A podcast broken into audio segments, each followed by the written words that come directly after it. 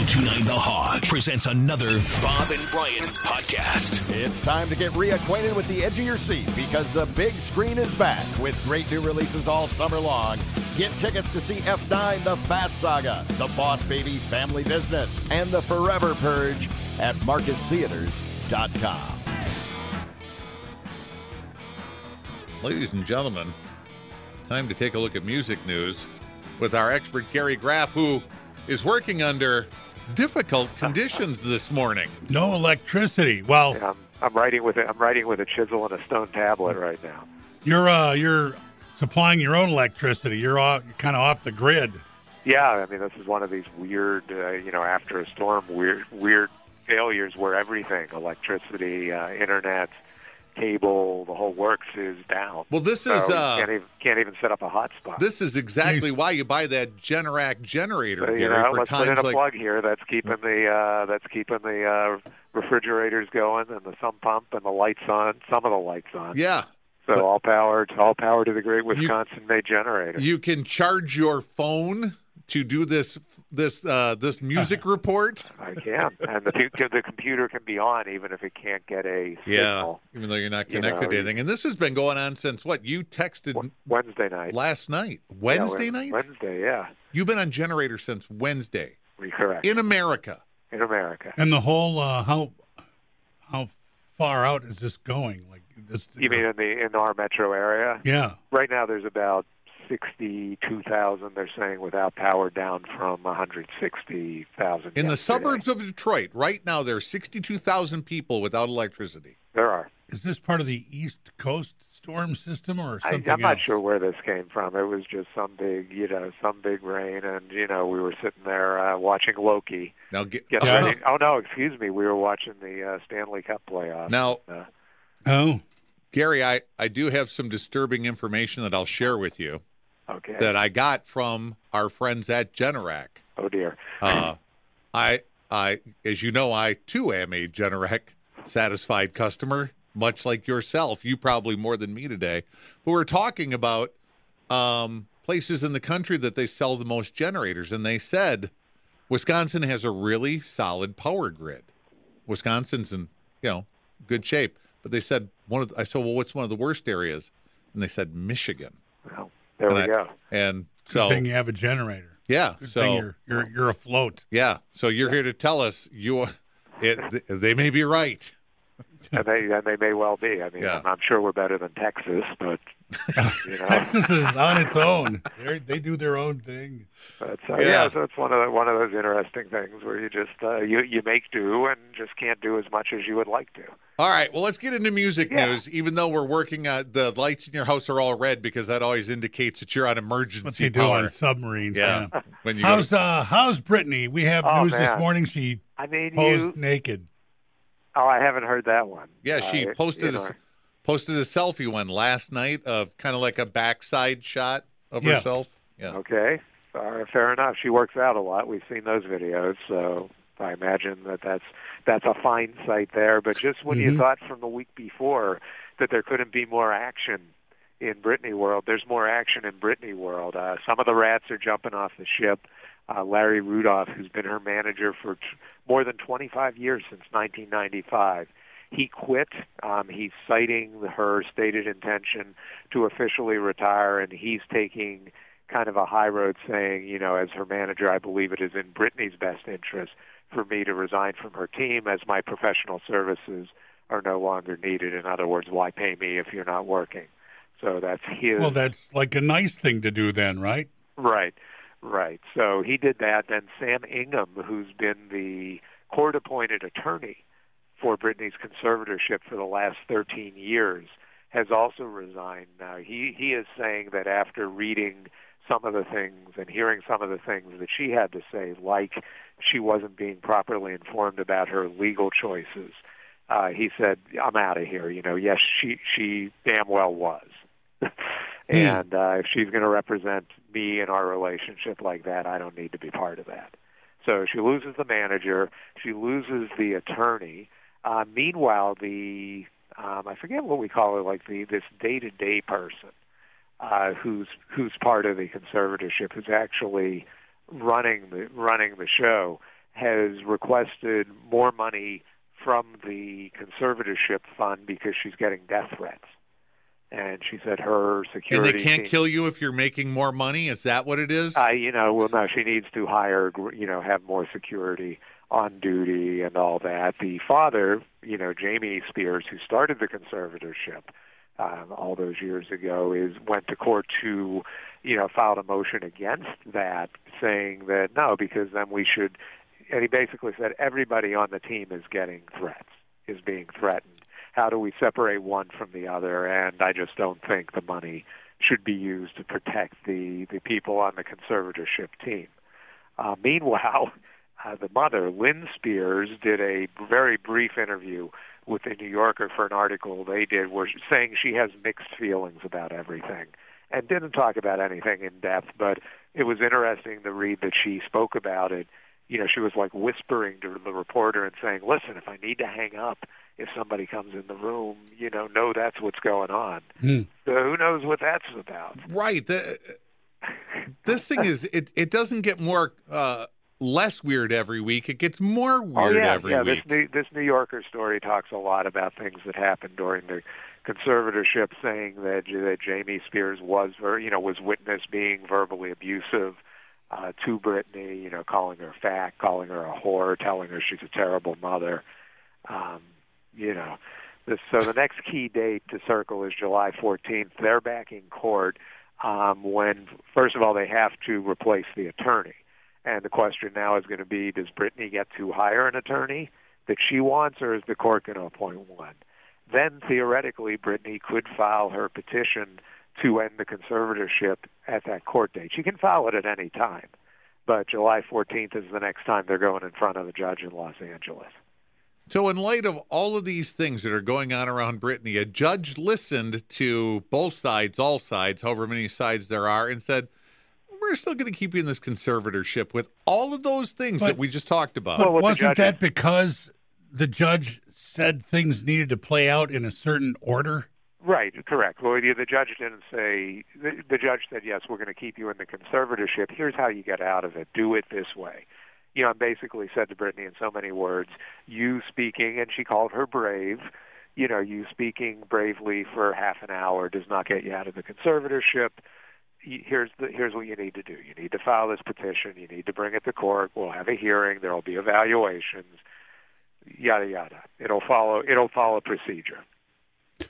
The evaluations she was talking about was a like a mental health Yeah, checkup yeah. on Britney. Yeah, which she Britney doesn't want to have that, right? No, Britney's been saying, you know, one of the things she said during her session last month is, you know, I'm tired of being evaluated and spoken to by, you know, psychologists and all that. You know, fact of the matter, say, you know, is you're, for better or worse, you're in a conservatorship now, and those are part of the protocols of the conservatorship. You have to, you are now, you being, being Britney, are now in the position where you have to prove you don't need the conservatorship anymore. But if one more evaluation would get you out of this situation that you Yeah, do it. yeah. Do it. And she will. All right. And she will. But, you know, it's a shame. The one thing, it's a shame about the manager. This guy did pretty well. Larry Rudolph did pretty well by her, even in difficult circumstances. So it's a shame he's leaving the team. I think that's a real loss. Is she really going to retire?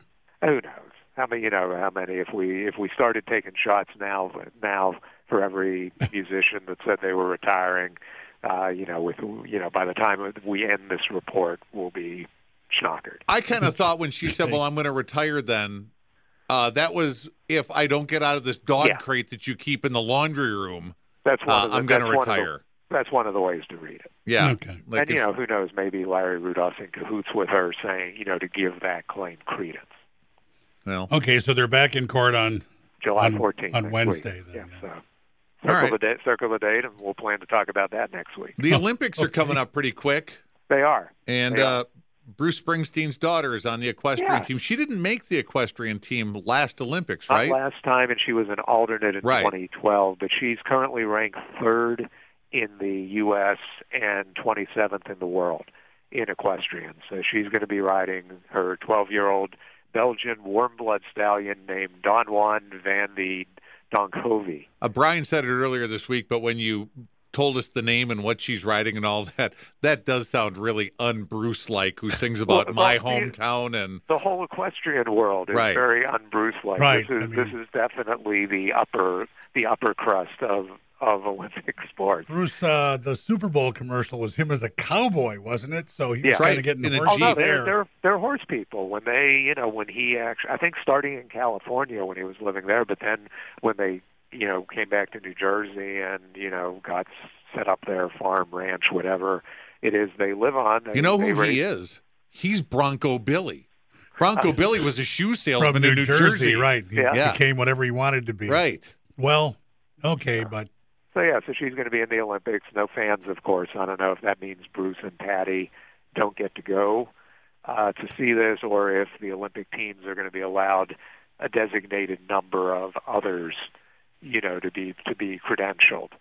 well, you have to have the athletes all have coaches and handlers and ski waxers and ball pumpers and And Yeah, horse they do, brushers, so- Right. all that so I don't know Somebody's how got that's going to work. If you're interested in watching Jessica Simpson, though, watch Mark, mark August 6th and 7th on your viewing Olympic viewing calendar, and I'm sure it'll be on one of the lower M- NBC channels, or or even online only. But that's when that's when the team jumping competitions are. I always think I'm not going to watch that in the Olympics, but I, I I watch stuff that I normally don't watch, and you know I kind of become an expert for 24 hours. That's the point of the Olympics, isn't it? It's the one time every four years we watch curling. I mean, you know, absolutely. Yeah, yeah, that's and what love and love it. and luging Right, right. and bobsledding and all the stuff that comes up every four years. Biathlon and Right. yeah, oh yeah, and Yeah. we love it. Yeah. it's the only time we're going to see it. Pole vaulting.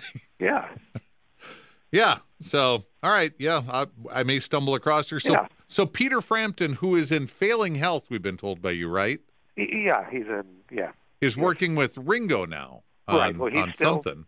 So basically, he's still able to play. You know, he has a you know deteriorating um, neurological condition that that will one day make him unable to play the guitar. But for the time being, he is. So he's been putting. He's already recorded. He's told me close to four albums, a couple of which have come out, and he's still recording and doing as much as he can while he still can, including doing some recording with Ringo. They posted a photo uh, this weekend on a couple of photos on Instagram uh, in Ringo's home in L.A. Working on songs together, presumably for whatever Ringo does next, but it could well be for one of Frampton's future albums. And they're old buddies, of course. You know, they're part of the British, you know, the British rock scene of that era. They both they actually met playing on George Harrison's "All Things Must Pass" album, and then they've played. Uh, you know, Frampton was part of the All Star Band uh, back in 1997 and 1998, and he played on a song from Ringo's last album, which was in 2017. Last year, he was part of Ringo's big 80th virtual birthday show.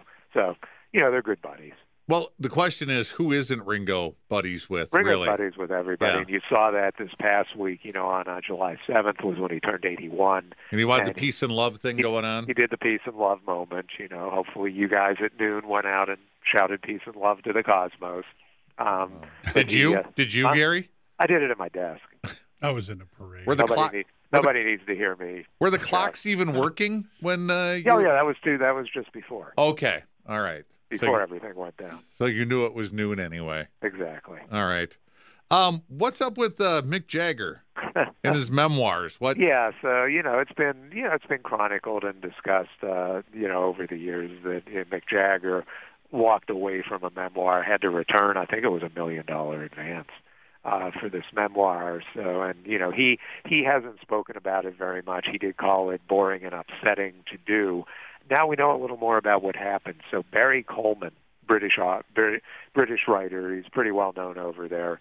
He was he was asked not not just to ghostwrite Mick Jagger's memoir, but to ghostwrite the ghostwrite of Mick Jagger's memoir. What? Apparently, right. Apparently, the original ghostwriter couldn't get it done. So the publishing house called this this Barry Coleman in and said, "Dude, I'm sure they said that in England. They said, you know, bloke, you gotta help, you gotta help us out here. You're the only one who can do it. We need Mick's memoir finished in two weeks." oh, come So on. he was he was handed this package that he said had two relatively finished chapters, and a bunch of interview transcriptions. So he apparently got the job done, but he said, you know, Mick pulled the plug with, and he agreed. So apparently, what it was was it, the the the memoir was too polite. He said Mick, it was clear Mick was going out of his way not to offend anybody, not to not to hurt anybody's feelings. Well, who And wants re- that? Right, and as a result of that, he said it was just a pedestrian Yeah. biography. Yeah. So you know, and that that's kind of Mick had never come out and said it quite like that, but you know, we that's that's a little bit of what we'd heard about it that he just didn't go there. So He Mick said wasn't going to give up the good stuff. He was good just stuff. just He he said he addressed all the all the right subjects. You know, the death of Brian Jones, Altamont. You know, reference drug use. You know, a little bit of sex, some recording sessions, but he said it just wasn't interesting. that's blah blah blah. We've all heard about those for 30 years. I want to hear about the stuff you you haven't Well, talked here's about. the other thing. Yeah. the other sure you want to you know the, the best thing about some of these you know i remember when smokey robinson's memoir came out and he wrote about his debilitating cocaine habit you know say what you know we hadn't heard about that before and yeah you want these books to tell you things even if they're not titillating things even if they're not sex and drugs and rock and roll but just something super interesting about their life and apparently this this did not have it so jagger jagger put it aside Barry Coleman agreed. I assume he got still got paid for it, and uh, he doesn't think he doesn't think we'll ever see it. He just doesn't think um, Jagger ever wants to write that kind of book. So You know, the people who uh, get interviewed for such things and, and write books about such things, they're they're just used to the way they live. I would be interested to know what it's like to get on a plane and go somewhere if you're Mick Jagger. if you're sure, I, You know, it's uh, probably extremely pleasurable and When- comfortable. Well, right, and what what happens? Who carries your bags? Right. I want to know when we do sports interviews. I want to know all that stuff they think is mundane that we have Oh, no yeah. idea what happened. Yeah, A your day to day. a sports team on a plane or a band on a bus Yeah. is a great story Yeah. about what hap- what happened. That's what made the Jordan stuff so interesting when we Right. found out who was playing cards and who was playing for a lot of money and who was playing for a little Oh, yeah. money. That kind What- of stuff, yeah. right? yeah. Who Yeah, has that's- what nickname and why? Yeah. And, and you know, things we like have a bunch. We have a bunch of uh, you know memoirs coming. Brian Johnson from ACDC's coming this fall. I know. Um, Steve Van Zandt's doing one. I just finished reading the new Ronnie James Dio memoir that's coming out at the end of the month, and that's that's interesting. I learned things in there, you know, and you know got some insight into working with Ritchie Blackmore and Black Sabbath and things like that. Uh, if you are a Dio fan, by the way, uh, tomorrow at I believe it starts at four o'clock. Online is the annual Ronnie James Dio birthday celebration. A bunch of big names, you know, you name it from the hard rock and heavy metal world, they're going to be part of this. And it's taking place virtually. It's ra- raising money for the Stand Up and Shout Cancer Fund, and it, it's usually a good time. You know, they've done it in person most years. Last year they did it virtually. This year virtually again. But you know, you'll be able to see uh, performances and interviews, commentary, and it should, it should be a good time. Is there cake? It- well, this is a, because it's virtual. To bring your own cake or have a virtual cake. Okay. Hey, You this know. is we're gonna go off we're gonna go off script here, Gary, because earlier this week I watched uh, Summer of Soul Oh, uh, yeah. on Hulu. Yep. Um, and it it's footage that was shot back in Harlem in 1969. It was a summer weekend festival, right? It Well, it was a series of right. shows. It was like nine weeks of shows, and Right. it was there were huge names. I mean, it was Oh, big. Stevie Wonder, Stevie Wonder, uh, you know, staple singers. Uh, Sly and the Family Stone, Sly and the Family Stone, Fifth, Fifth Dimension. Yeah, I mean, it was everybody was there, and they got all this on on film. They filmed Yeah. the whole thing, and it sat for 50 years. They at the end they said nobody wanted this. Right. Um, and then uh, and Questlove took Questlove, you know, from the Roots and uh, the Tonight Show. Um, he he heard about it, tracked it down, found it, and put a film together. Beautiful. I thought he turned it into a documentary. A documentary. Yeah, about what was going on at that time, and I forgot how gorgeous Marilyn McCoo was back then. Both of them, really. Oh my gosh, she was absolutely stunning. Oh yeah, and uh, no, that it was a it's a wonderful film, an eye-opening film. The only thing I take any issue with it, and I, I do think this is a very important film, is they it's kind of like you know, there's this chip on the shoulder that oh well, Woodstock got all this Right. attention and nobody paid attention to this. Well, Woodstock was Woodstock. I mean, it was it was this mass gathering of the counterculture for a a weekend. It was an event, and a lot happened in a three, maybe four day, depending on the account, you know, period. And you know, and you had this Well, mass of plus, it was out of control. Right, and you had this mass of tremendous bands there. Now that said, Summer of Soul, you know, part of the documentary talks about the sociology of what was going on in Harlem at that time in the black community, and that was very, I thought, insightful and enlightening, and an important story to tell. I just don't like that they, you know, they try to make make it seem like it should have gotten the same attention that Woodstock has gotten all the years. They really are. They're two different two different brands of apples. I wish there would have been more explanation of everything that was going on there and how they It was got just them a there. lot And of footage, right? it was a, it was it was it was the shows. and they shot them all. Yeah, it was because they had tons of footage and it's oh, great Oh, yeah. footage. It's not. It's it's No, it's perfect professional. footage. It's, yeah, it's it's real movie shot. There, Yeah. the intention the intention was to either do a TV show, do a do a movie, and they just couldn't they couldn't drum up the interest. And yeah, that's you know there, there's an there's racism in that in what happened with you know in that situation without question. I wish there just would have been. I, I don't. You want the guy in the chair talking about what happened back yeah, then. yeah, yeah. A little Like more of Jordan that. and 30 for. I, I think yeah, he's I think yeah. the organizer's not around anymore. Yeah, Yeah. that's true. How many of those people were are gone? They had Gladys Knight, but They they, had Gladys Knight. They had a wonderful interview with uh, Billy Davis and Marilyn Yep. That was very, very moving. I love the part where they said when they show up, people are going, "You're black," I and know. then and then they were like, "Well, you're not black enough for the black community." And then when white people saw them, they went, "You're black." Um, They so they were really they were really stuck in a tough spot. They did, and you know, I think, and I think to hear them, and especially Marilyn McCoo, in tears, you know, talking about how they they were embraced by their their own people on that particular day. You know, you can imagine how that a band, that a group that was struggling, maybe not the work because they were having hits, but a group that was, you know, was having a little bit of a challenge with its identity, to be embraced like that on home turf. And then you You get know. the whole explanation of how they got uh, Aquarius and Let the Sun Shine. That story's pretty good about how Mm-hmm. Oh, they yeah. how they They, managed they to attended hair. right. and everything. No, I, yeah, yeah, I would have liked to have heard a little more maybe from Stevie Wonder because that was a very important time in Stevie Wonder's career, and to see him, to see him being the young Stevie Wonder at 19 playing the drums and then the keyboards and yeah. and everything. It really, you know, it's a, I certainly one I'd recommend to to everybody to go see. It's a good watch, no doubt. I Definitely just I wish they would have just had a few more interviews in there just to kind of give you a little bit more Yeah. background. But Yeah, Eh. but it's no, it is very enlightening, and I, I think anybody anybody who likes music period, the music of that era is gonna is gonna find it dynamite. well, Gary, I know you don't know that we're out of time because none of your clocks are Oh, working clocks right are now. working here, yes. but we are out of time. All right. Uh, all right, Ho- keep keep the. hopefully my my uh, everything will be back on so I can watch a certain game this weekend. Oh Yeah. yeah. Yeah. You don't need us to send you some dry ice or anything, do you? Uh, no, Okay. no, no, not yet. No. Like All right. again, again, courtesy of our friends at Generac, the refrigerators are working. All right, Generac, baby. All right, Gary. Hopefully you're off. Hopefully you're off of auxiliary power soon. Okay, we'll talk next week. All right, Gary. Gary, talk thanks. to you then. Gary Graff, our music guy. You get him on Friday morning, even when he doesn't have electricity.